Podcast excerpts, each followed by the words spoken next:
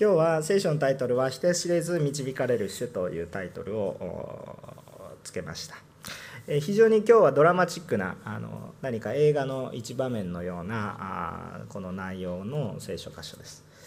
えー、今日初めて聖書をあごめんなさい今日初めてこの部分をいきなり読む方もいらっしゃるかと思いますので、えー、まあ、ここまでの流れを簡単に、えー、まあ、あらすじのようにお話をちょっとだけしたいと思います。えパウロという人が宣教旅行を終えてイエス・キリストが救い主だということを世界中に伝えて回っていました。それを回りながら各地域にできた教会から献金を得てエルサレムに献金をエルサレムの教会に献金を捧げそしてまたエルサレムの教会の人々を励ましまたエルサレムでまだ信じていない人たちを伝道しようとしに戻ってきました。ところがですね、イエス・キリストを自分たちの罪を解決してくれるまさにこの聖書の約束の救い主だと信じないユダヤ人たちが多くエルサレムにはたくさんいたわけですね。でこの人々がパウロを迫害しパウロが殺されそうになります。でそこで、え当時エルサレムの治安を受け持っていた、えローマの軍ですね治安当局になりますが、えこのローマ兵が出動して事態の沈静化を図っていきます。で、え当時現場で、え監督をしていたのが、まあ、千人隊長という、まあ、千人部隊の隊長さんですね部隊長さんがいたわけですけれども、えこの方がですね、えまああのまあまあ、現場の判断で、えー、この事態を沈静化しようとしてですね、えーまあ、勝手に、えー、パウロに処罰を下そうとしたわけです、え、ところがパウロは自分がローマ市民権だと思っているもの生まれながらにしてのローマ市民権を持っているものだということを主張するんです。でこのローマ市民権というのは当時においてはもう明らかにヒエラルキー、まあ、階級が高い、えーまあ、格が高い、えー、人つまり、えー、まああんまり悪い最近ではちょっと悪い言葉になってますけど上級市民権を持っていたわけです。明らかに上級市民だったんです、まあ、この当時はそういうものがあったわけです。下級市民と上級市民があったわけですね。でパウロは明らかに上級市民なんです。格が上だったんですね、まあ、時代が違います、えーですのでそのことが明らかにされたわけですでこのパウロの持っていた市民権というのは当時のこのローマ軍の現場責任者である千人隊長よりも格が上だったんですね。えー、ですので、えー、格が上のものを裁判もなしに、えー、こう勝手に裁くことっていうのができなくなりました。まあちょっと現金な世界ですよね、まあ、あの格が下だったらさばいていいのかって、まあ、そこに引っかかり出すとちょっとしょうもないので、えー、そこは置いときます、まあ、時代が違いますよというお話ですね。で、えっと、とにかく格の上のものを裁判もなしに裁くことができなくなって、急に専任対象の方針が変わります。まあ、適当に裁いて終わりっていうふうにしようとしたんですが、今度は一点パウロを保護しようという話になりますね。えー、パウロを適当に扱うと自分の首がが飛ぶからですね、えそのような状況になりました。で一方で、えー、じゃあそのままパウロを保護してそのままじゃあ騒動が沈静化しますよというとそうではなく治安当局の責任者として、えー、この事態を沈静化しなければそれはそれで、えー、専任隊長はあ責任を問われるわけですね。えー、したがって、えー、この事態の真偽を明らかにしようということで、えー、最高法院で弁明会、えーまあ、裁判とも言えないしどどういうことが起こったのか、まあ、公聴会のような、まあ、そういうような何と言えばいいのか現代のそういうしっかりとしたもの名前があったかどうかは分からないようなとにかく、えー、この、まあ、国会議事堂で、えー、ていうかですね代表質問が行われるみたいなそんな感じの雰囲気でですね、えー、こうまあ、裁判のような裁判じゃないようなあそういうようなことがなされて審議が問われると。いうことになりまし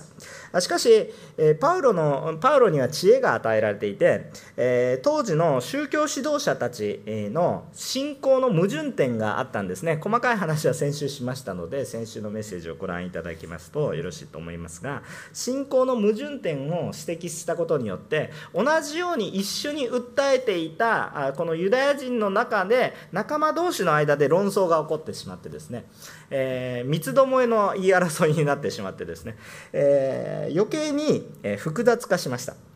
そして対立構造が複雑化するので事態は余計に悪化しました。えー、きれいに収めようとしたんですけど余計にややこしくなりましたと そういうような状況に陥りました。え、しかし、え、そんな中パウロには御言葉が与えられて平安を持って主に従っていこうという思いが与えられているというのが先週までのお話でした。で今日のお話はあそんな中で、えー、このパウロに対して、えー、この目の上の単行部、まあ、要するに、えー、邪魔者は消してしまうのが早いだろうということで暗殺計画が持ち上がってきます。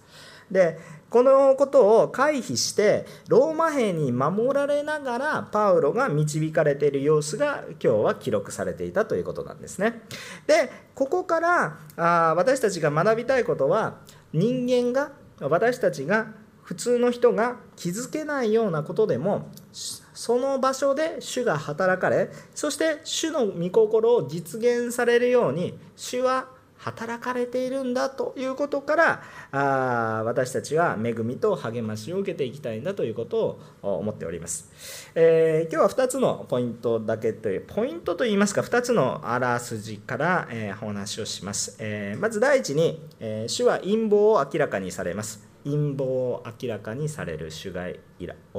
っしゃるということですね。陰謀を明らかにされる主がいらっしゃるということですね。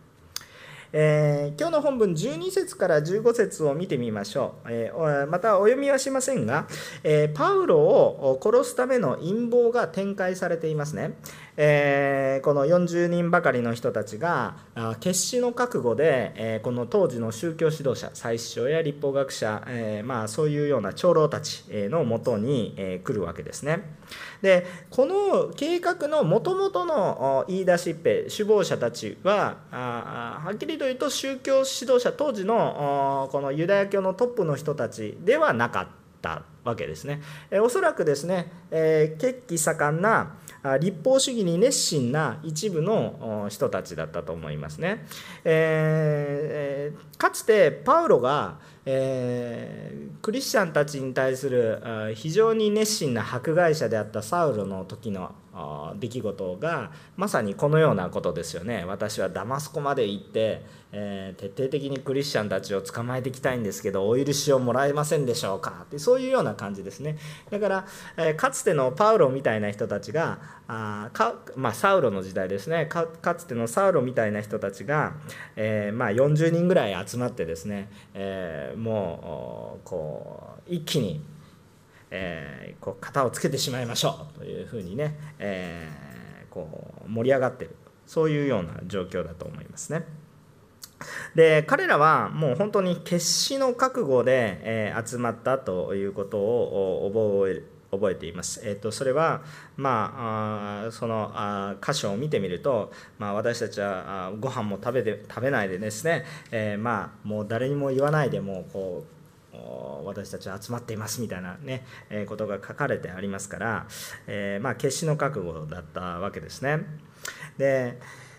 でこれを受けた当時の宗教指導者たちは自分たちの計画ではなかったにせよこの計画にはっきりと加担していきます。この計画に加わっていきます。つまりどういう形で加わるかというと、えー、直接手を下さないけれども、えーパウロを狙いやすい場所におびき出すことを約束するわけですよね。ですからそのことによってこのパウロが非常に危険な状況に陥るように加担している。しかもこれを通して一番メリットを受けるのは祭司長や立法学者なので考えてみるとこの実行グループ40人余りの実行グループよりなお悪いと言いますか もうこう自分たちでもし彼らが問題を起こしたら私たちは関係ありませんみたいなそういう立場ですよね非常に悪どい、えー、腹黒い、えー、そのような状況です。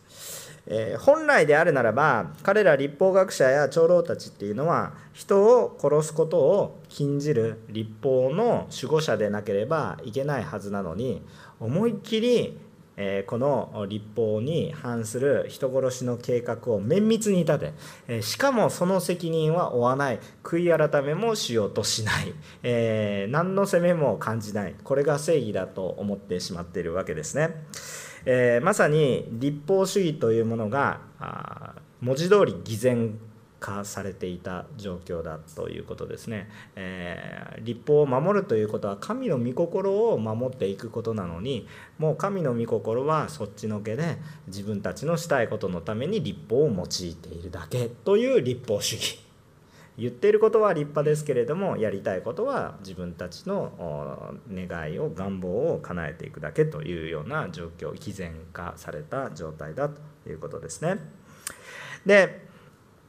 なぜこの40人の人がパウロ1人に対して必要かということを考えた時にえこのパウロはですね誰に守られているかっていったらローマの兵士に守られているわけですね。え当然だからこの40人は決死隊なんですね。えつまりローマ軍とまあ差し違えてもパウロを殺しますよという決死の覚悟です、え、まあそのようなものですね。なんか差し違える覚悟を持っている。まあねローマ兵にね、え、こう完全武装してるわけですから相手はね槍も持っていますからね槍を持っているところに暗殺しように行こうとして槍持っていくわけじゃないと思うんですけどまあ持っていったとしたとしてもですねもう相手軍隊ですから、えー、やっぱり、え訓練を受けてるわけで。えー、まあ、そこに1人を怒る、まあ、それであってもね相手が軍隊であれば多勢でバーッと押し寄せれば1人ぐらいは殺せるだろうということでですね40人の者が集まったということが考えられます。でこれは非常に極秘事項だったわけですね。彼らはもうここからは今日は何も喋りませんと。もし許可していただけるんだったらもう何も喋りませんという誓いを果たしてる、まあ、呪い呪いの誓いのような表現があこの聖書の中にはそういう表現として、え出てきますけれども、えー、もう私たちはもう絶対に何も喋りませんと、えー、もう一言ももう喋りここからパウロが死ぬまでは何も喋りませんという誓いを果たしてるわけですね。ですから完全な極秘事項トップシークレットな話なわけですね。そのような誓いがなされました。えところがですね、面白いことが起こってきます。16節から22節を見ると、このトップシークレットが漏れていきます。えー16節を見てみるとところがパウロの姉妹の息子がこの待ち伏せのことを耳にしたとこう書いてありますね、えー、この極秘のパウロの暗殺計画はなんとパウロの姉妹の息子つまりパウロの甥っ子の耳に入ります、ま、ここがちょっと理解に苦しむところです、えー、ここが非常に理解がしにくいところです。あのー、なんでこれほどの極秘事故つまり彼らあの突撃隊の40人にとっては命に関わることなのでバレるとまずいわけですよね。自分の目的が達成されるだけじゃなくて明らかに殺人計画なので、えー、別に裁判で死刑になっていない、えー、そういう人を殺しに行くわけなので明らかに犯罪計画なのである意味テロ計画なので、えー、これ非常にえー、秘密事項が高いわけです。これ多分みんな理解していたと思いますね。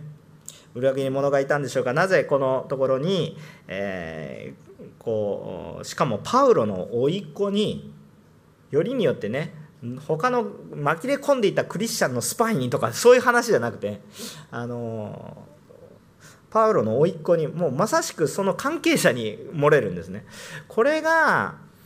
どういうことなのかということは詮索したくなります。もし私がこの映画の場面を描くならばいろんなストーリーを考えて一番面白いものを選ぶと思いますけれども私が映画のねあれをするんだったらここ一番ドラマを作りやすい。なぜドラマを作りやすいかというと聖書に何も書いてないんですここ。なぜこの甥っ子がどのような過程を通してこの暗殺計画を耳にしたのかっていうことに対しては聖書は沈黙を守ってるんですね。ですからどういうふうに伝わったのかがはっきりとしません、えー、ただ聖書に書いてある事実はこの非常に秘密性の高いこのことをなんとパウロの知らなければならない人が知ったということです。一番隠さないといけない人のエリアつまりパウロの親族が知ったということなんですね。これが事実としてはあるということなんですね。で、えー、このことなんですね。であのもちろんですね推論はたくさんできます。えー、いろいろ推論皆さん個人で聖書をお読みになられる時に推論いろいろしてくださったらいいと思いますけれども私もメッセージを準備する間にたくさんの推論を考えましたね頭の中で、えー、それはメッセージに対する目想を深めるためですけれども聖書には何も書いてないのでメッセージとしては何も語りません。ただ不思議なことを通して本当にこの普通は漏れない話が不思議なことを通して漏れてそして一番知られてはいけない人に知られたと いうことなんですね。その人に話してはいけない。絶対に話して、他はいいけど、この人はダメだという人に話されたということですね。えー、まあ、これはまあ不思議なことだというふうに定義しておきます。えそして事態を知ったこの青年は当然パウロに危険を知らせに行くわけです。で、えー、パウロは単に犯罪者として牢屋に拘束されていたという感じではありません。えー、まあ、場所はもしかするとその牢獄だった可能性はありますけれどもそもそもですね格の上の人間をですねあんまりこうあんまり適当な扱いはできないんですね。戦争であっても将校が、えー、捕虜になった場合は将校の待遇を受けるんですね。あのまあ、そんなそんなむちゃくちゃ良いあのものが与えられるわけではないですけど最低限ねあのなんていうかまああの失礼に当たらないでもまああのなんていうかお客さんではないので拘束はされてるんですけれども自由はないんですけれども、えー、でもあのそこまで何て言うかあの無茶苦茶なこともないと いうような、まあ、手のいい幽閉だと思いますねで。そういうような状況にあったと思います。ですから、えー、その親族が会いに行きたいということであるならば、まだパウロは別に犯罪者と確定していないので、別に犯罪者でもないので、任意で捕まってるぐらいな感じなので、えー、保護されてるという感じなので、家族が会いに来ましたって言ったら別に会えないわけではないんですね。別にパウロがローマに敵対してるわけでもないので、まあ、会えるわけですよ。で、えっと、で、あったんですが、で、その話を聞いたパウロは、当時のおそらく監視役の長であっただろう100人隊長ね1000人隊長がずっと見合ってるわけではないと思うんですけれどもあその門番の、え兵士たちの現場長の現場の長である百人隊長をま呼ぶわけですよね。そうすると、えこの若者が千人隊長のに少し話があるんだというふうにお話をするわけです。そうするとですねまあ普通であったらなんだそんな話はもう私それは許さないとまた今度の時にしなさいというふうに言うかなと思ったらですね、えー、分かりましたと。どうぞ千人隊長のところに行きなさい。というふうにしてこの青年はですね別にこの青年に権威があったかどうかは知らないんですけれども、まあ、パウロの甥っ子だからこの人もローマ市民だとってビビってたのかもしれませんけれどももうこれもあの聖書にはちゃんと理由は書いてないです。しかし驚くほどスムーズに千人隊長のところまで行っています、まあ、これも、まあ、不思議なことだと提起しておきます。皆さんどうですかね？当時のねね例えば神奈川県の警視さんとかにですねいきなりちょっと少年がちょっとお話をしたいんですけどって言って行くかなと思ったらお巡りさんが来てねどうしたの坊やで終わってしまうと思うんですよね、えー、いくらこう重要な案件であったとしたとしても。まあちゃんと伝言するから私に話しなさいっていう感じで行くと思うんだけど千人隊長のとこそのまま行くわけですね。まあ、千人隊長がこのことをすごく重要視していたというふうに解釈することもできます。いろいろ詮索することはできますけれども聖書にはあの深く定義して書かれてないので、えー、まあ、不思議なこととして定義しておきます。さて一方ですね、専任隊長はですね、この話を聞いたんですね、え、この青年から、まあ、パウロの甥っ子から話を聞いたんですね。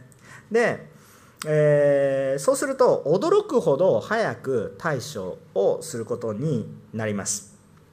えー、ただしですねこの伝わった内容をまあ後々、えーえー、と言いますか、まあ、ちょっと見てみると21節 ,21 節に見てみると彼らの言うことを信じないでください。彼らのうち40人以上の者がパウロを殺すまで食べたり飲んだりしないと呪いの誓いあ呪いをかけて誓い待ち伏せをしていますとこういうふうに言っているわけですよね。で私はこれがすごいなと感じるのは一体どういう部分かっていうと人数まで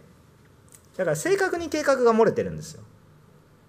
あの何か暗殺計画があるというようなお話があって殺されそうだから危ないですよっていうような垂れ込みじゃなくてですね、えー、計画の詳細が漏れてるんですよ。でこれがあの不思議なことです。あのですね皆さん不思議なこともですねつながって何回もあると必然がその裏にはあるんですよ。私別に刑事さんじゃないのでそんなこと詮索しないんですけど偶然だと偶然だ偶然だって3つ偶然続くと大体その裏には必然がありますよ。ね、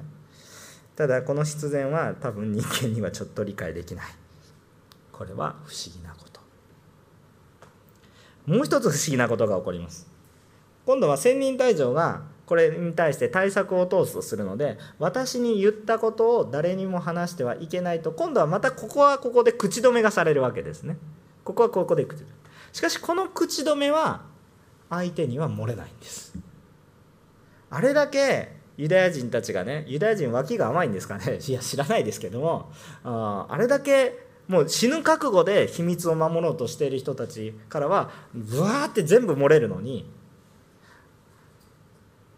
この少年の口からはまあ漏れないわけなんですね。言葉が漏れない。その周りの兵士たちの部下からも言葉が漏れないんですよね。不思議なことです。片方は漏れるのに片方は漏れない。で私はあのこのやはり、まあ、聖書にこれが神の導きだというふうに定義はされてる文章はないんですよね。ただえー、このように不思議なことがまあ3回も4回も連続してくるとやっぱり私なんかは神の不思議な導きを感じます。あのこのこれだけじゃないですよね。パウロが生まれつきローマ市民じゃなかったらこういう話の展開にはならなかったんです。もう生まれることの話だからパウロの努力とかそういう話ではないですよ。陰謀が漏れて簡単に重要な情報が詳細に至るまで漏れてしまうということこのようなあらかじめ想定できないようなことがつながって、えこの陰謀計画が明らかにされていくイエス様がですね、ルカの福音書の12節の、12章の2節から3節で、イエス・キリストが、まあ、他の箇所でもたくさん語っている言葉ですけれども、このように言っています。えールカの福音書の12章の2節から3節を読むとこのように書かれてあります。覆われているもので表されないものはなく隠されているもので知らさ知られずに済むものはありません。ですからあなた方が暗闇で言ったことが皆明るみで聞かれ奥の部屋で耳にささやいたことが屋上で言い広められるのです。アーメンですか？皆さん。怖いですね。むちゃくちゃ怖い言葉じゃないですか皆さん。神の前には秘密にできる隠せることなど何もない。それが神の御心で明らかにされないといけないものはそれは明らかになる。私たちは絶対に神の前で弁明しないといけないんです。これぐらいはいいあの世界ではないです。まあ、この話を聞いた時にやばいなって感じるのはきっと私だけではないと思うんですけれども、えー、どうぞですね、えー、主の前に、えー、隠せることはないんだということを思ってどうぞあやばいなと感じていただいて、え悔い改めの気持ちを新たにしてください。この言葉を聞いても私は大丈夫と思ってる人が一番危ないですからね。うん、神の前に隠せることは何もありませんということを覚えましょう。逆に私たちはでもこれ危ないなと思ってやばいなと思う心がある反面もう一つ希望があります。神は本当に真実です。だから本当に真実のために苦しんでいる皆さんであるならば主にあって必ず希望を持つことができますから皆さんは真実に立ちましょう。勇気が必要ですよ。2番目のことです。神様は意外なもの人を用いて実現される、えー、ごめんなさい。神様は神様の御心を意外なものや人を用いて実現されます。もう一回言いますよ。意外なものや人を用いて実現されるのが神の御心です。あのこの人が用いられるだろうなと思う人じゃなくてこんなやつがと思うようなものが用いられます。現にパウロも今あのこう福音伝道の一番先頭に立ってますけれども昔のパウロを知ってる人に比べたらこの人が何で伝道するのかというようななんでこの人という人が伝道してる。逆に言うと今パウロを殺しに来てる40人の決死隊みたいな人たちがこれから死のために私は死にますとかなんか全く逆の話をする人になってしまう。この人が用いられるのかっていう人を用います。私たちの教会でもこんな人用いられるのっていう人がさえももちろんもちろんですね。あこの人が用いられたらいいなっていう素晴らしい人も用いられますよ。あの今用いられてる人いや私やばいなと思わないでね。そうそういう嫉妬を思わなくていいですよ。皆さんは皆さんでそれぞれのご計画があります。でもこの人は用いられないよなと思うようなものでも神様は用います。23節から30節を見たいと思うんですけれどもえーと、23節から30節はこの陰謀を知った千人隊長の対策が記されています、えー、この千人隊長はこのパウロに対する暗殺計画を防ぐために非常に迅速に部隊を動かします、えー、もう聞いてすぐ動かします。つまり明日には陰謀が開始されるのでその日の夜にすぐに部隊を動かします。どれぐらいの部隊を動かしたんですか？なんとなく読んでいってしまいますけれどもこれは私すごい決断だと思います。彼の動かした部隊はなんと彼が千人隊長ですから彼が動かした部隊っていうのは何て書いてあります？歩兵200人騎兵70人総兵200人です。戦争するんかいっていう感じですよ。わかります？1000人部隊の長が470人動かしてるんです。まあ、皆さん規模感ちょっと、まあ、適当によ私最初読んだ時、まあ、あのストーリー知ってますからああのね護衛をつけたんだぐらいな感じで思うじゃないですか。普通ボディーガードなんで10人もいれば十分ですよ。自分の権限の半分を動かすんですよ。当時の治安当局の半分を動かすんですよ。首相がどっかからどっかに動く時に何、えー、かありますよって言って治安当局の半分が動きますか？動かないんですよ。もうごくごく一部の部分の警備部隊が動くわけですよ。警察のね。そうそういうことですところが当時ユダヤの治めていた千人部隊の軍隊の半分を動員するんです。一瞬で。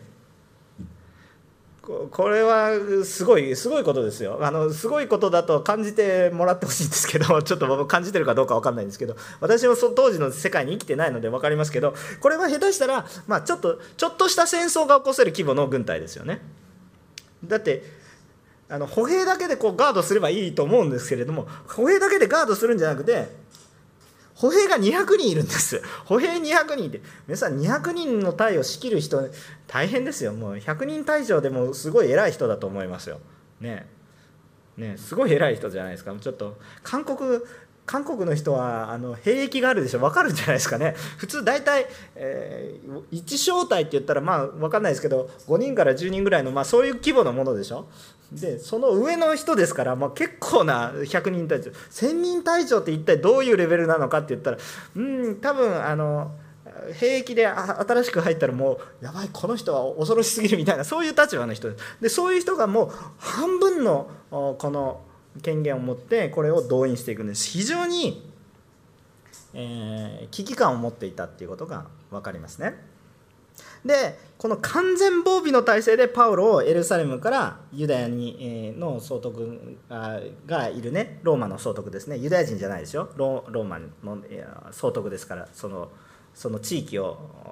管理するように命令されて中央から来ているローマ人ですけども。しかし、え、このフェリクスのもとにですね送るとカイサリアというところにいますから海辺の町ですね。海辺の町ですね、えー、エルサレムは内陸ですから山の上ですから。カイサリは海辺の町ですから、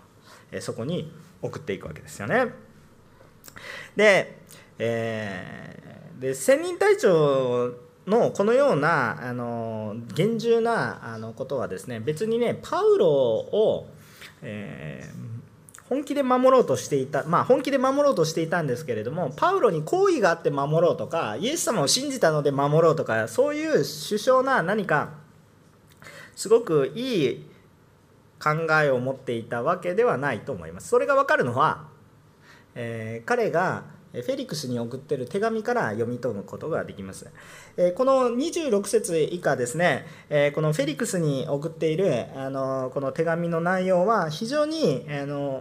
さすが千人隊長と言えるような非常に短い言葉なんですけれども事態の把握ができる内容を非常に短い内容で端的に表していますね。もう長々長々長々説明するんじゃなくて長い内容を相手も知恵のあるものだから察することのできる文章でえー、非常にまとめて事態が把握できるような非常に簡潔な報告文、まあ、軍隊のねさすが長ですねっていう感じなんですけれどもそういう報告がなされてるんです。ただね彼のやっていることに、えー、はちゃんと事実を事実のまま確実に知らせようとして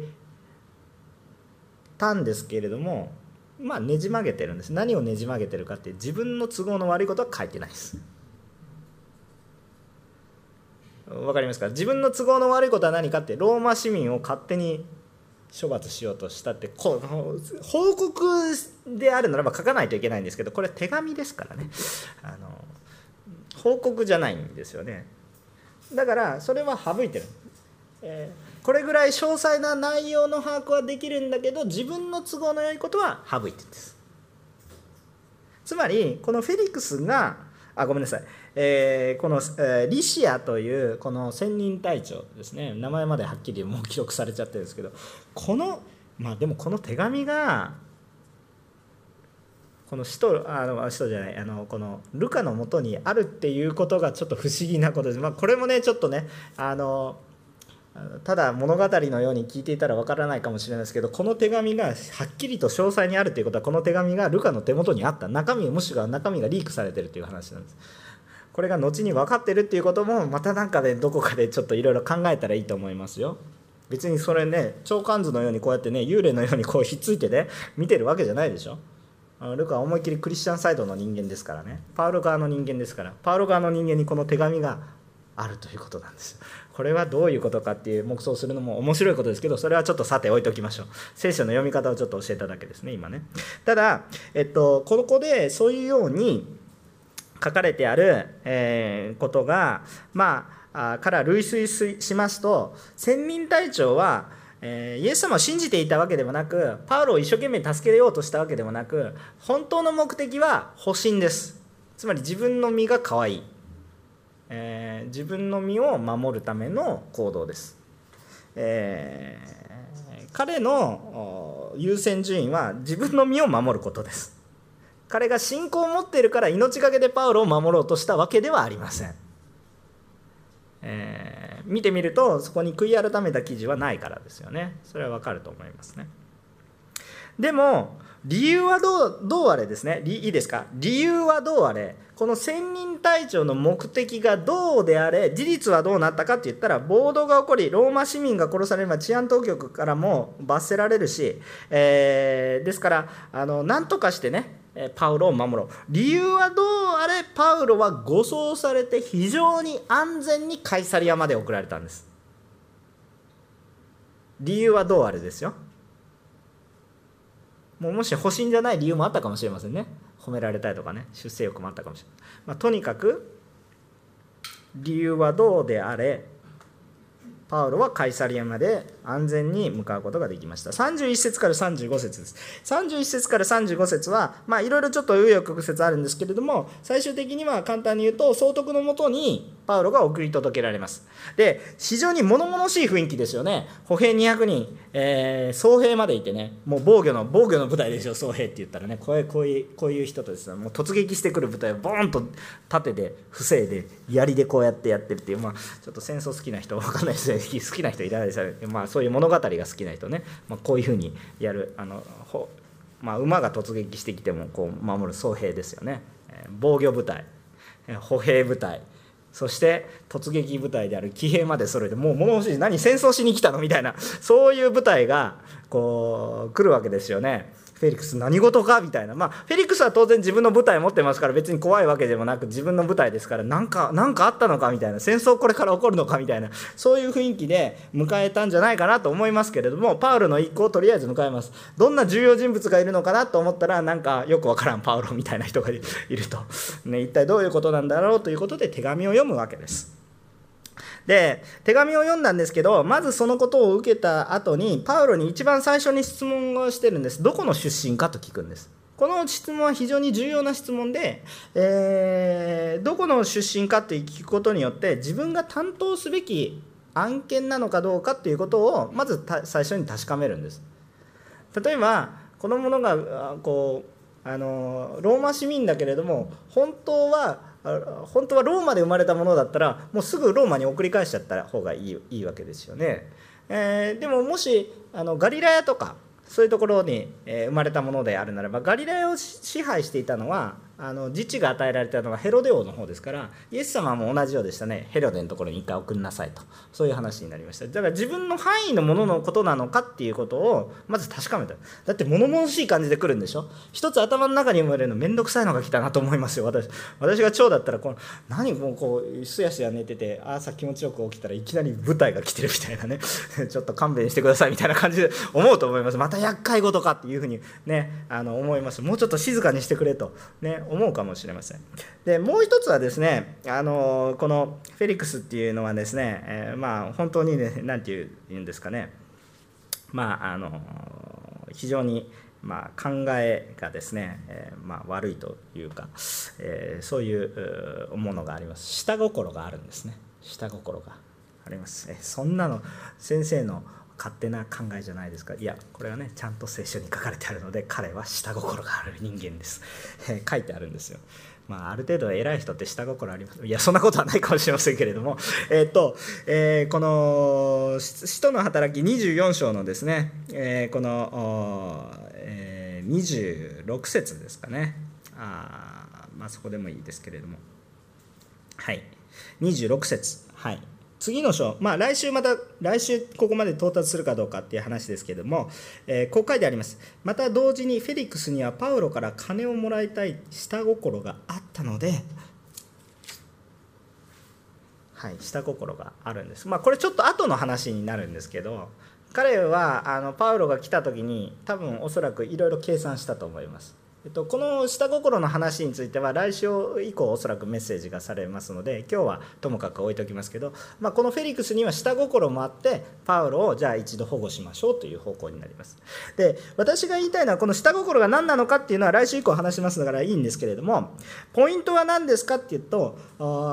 理由はどうあれパウロを保護下に置いたっていう話なんです。理由はどうあれ？もう一回言います。理由はどうあれ？動機はどうあれ？パウロは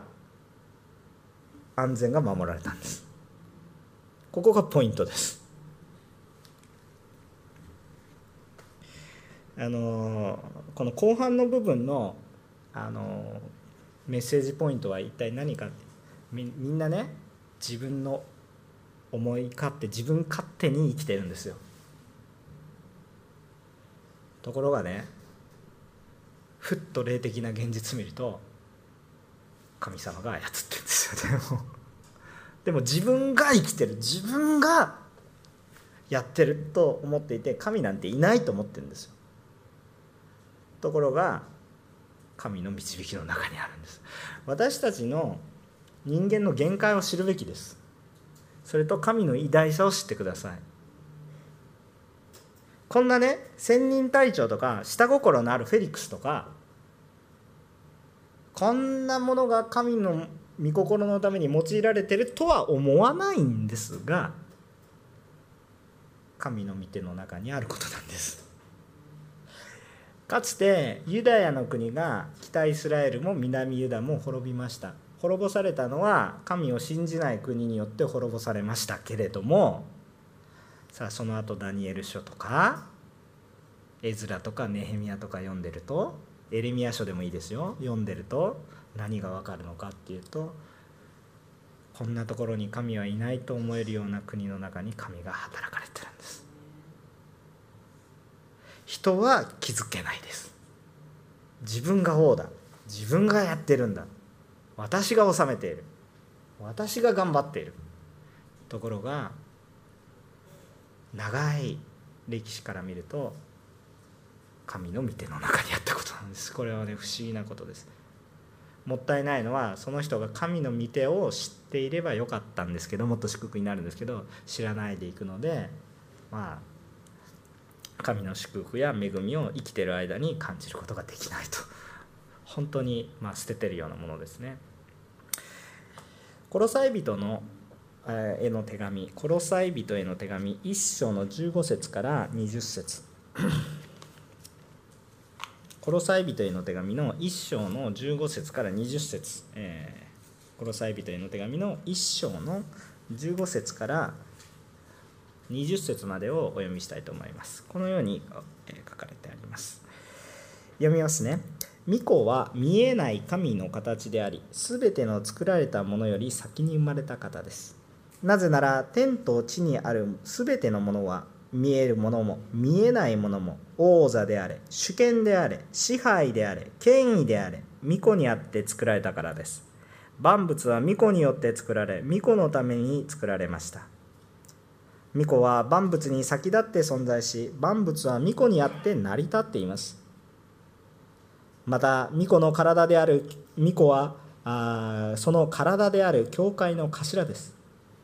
巫女は初めであり死者の中から最初に生まれた方です。こうして全てのことにおいて第一のものとなられました。なぜなら神はご自分の満ち満ちたものを全て巫女のうちに宿らせその十字架の地によって平和をもたらし巫女によって巫女のために万物を和解させること。すなわち地にあるものも天にあるものも巫女によって和解させられることを良しとしてくださったからです。アーメン。もう壮大な御言葉が書かれてありますけれども。金曜の礼拝出られた方壮大な話をしましたね。感じたと思いますけれども。霊的な神の国という歴史観ですね。世界観ですね。これを本当に持つべきであります。神様は全てのものの神です。もし皆さんが信じようが信じまいが神は神です。信じれば主の恵みをたくさん受けますが信じないでいるならば主の恵みを捨ててるようなものです。でも信じたくなくても神は神です。これを私たちが受け入れないといけないんです。で私たちは時には理不尽に思うようなクリスチャン生活が理不尽に思えるような結論の話ですけどそういうことが時々あります。イエス様信じてるのになんでこんなこと起こるの？などうしてイエス様を信じているのに、えこう苦しいんだ？というふうに思うようなことがあるかもしれませんがどうぞそれでも御言葉に従い続けてください。天にあるものも地にあるものも巫女によって成り立ち巫女のために存在してるんですつまりイエス様を中心として全てが回ってるんですなので分かんないかもしれないけどパウロもなんでこんな捕まってるのなんでこんな振り回されてるのか分からないですけどもでもあなたローマでも語りなさいって言われてるから、まあ、従っていくわけですよ。自分で言ったらいつ同族に押されるか分からないですけどローマの重鎮のように 人部隊をね束ねる人の中心にいてねこの人は傷つけちゃいけない。もう VIP 待遇で送られるわけですパウロが自分で歩いていったら結構大変だったと思いますね。貨物船に紛れてちょっと入れてもらえませんかとか言ってあなたのためには送りませんとか言われるんですけどこれからローマに行く道はローマ兵の護衛付き。パウロ最優先で物事が進んでいきます。不思議なことですね。でもローマ兵の目的は全然別なんですよ。お金もらえないかなみたいな感じです。何も神様のことは何も考えてない。でも神様はそのようにして導かれました時には理不尽に思うようなことがあっても御言葉に従えずに。主は働かれてないと私たちが感じたとしてもいいですか？主は働かれていない主はいないと私たちがたとえそう感じたとしても残念でした。主は働かれていますということです。私たちがどう思うが主は働かれている。私たちがどんだけ否定しようとしたとしても私たちの罪のために十字架はあるんです。受け入れれば主のあふれるばかりの祝福の中に満たされていきます。ローマ人への手紙の8章の28節です。ローマ人への手紙の8章の28節。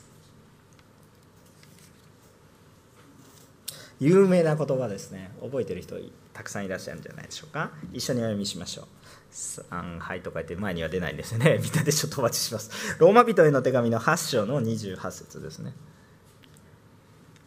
まあ、携帯電話でも何でも聖書をお持ちになることを私はいつも勧めておりますのでどうぞ開けていただいて。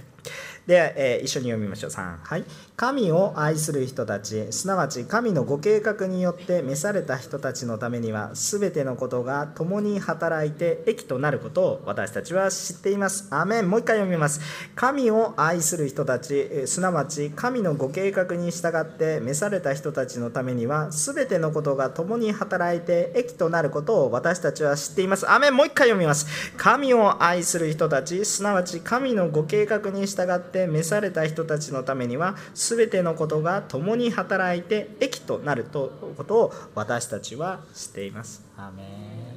素晴らしい御言葉です。今日はこれでメッセージを終わろうと思ってたんですが、もう一言だけ使い加えます。神は働いておられます。素晴らしいですね。あ、ハレルヤ神様アーメンです。でねその上でね皆さんチャレンジをします。神様は働いておられます。あなたは働いてますか？あ神様働いてくれるから平安です。安心です。それはそうです。じゃああなたはそのままぼーっとしてますか？違うでしょ？神様が示されるところに行くんです。そこが嫌なところでも。あなたは働いてますか？お祈りをいたします。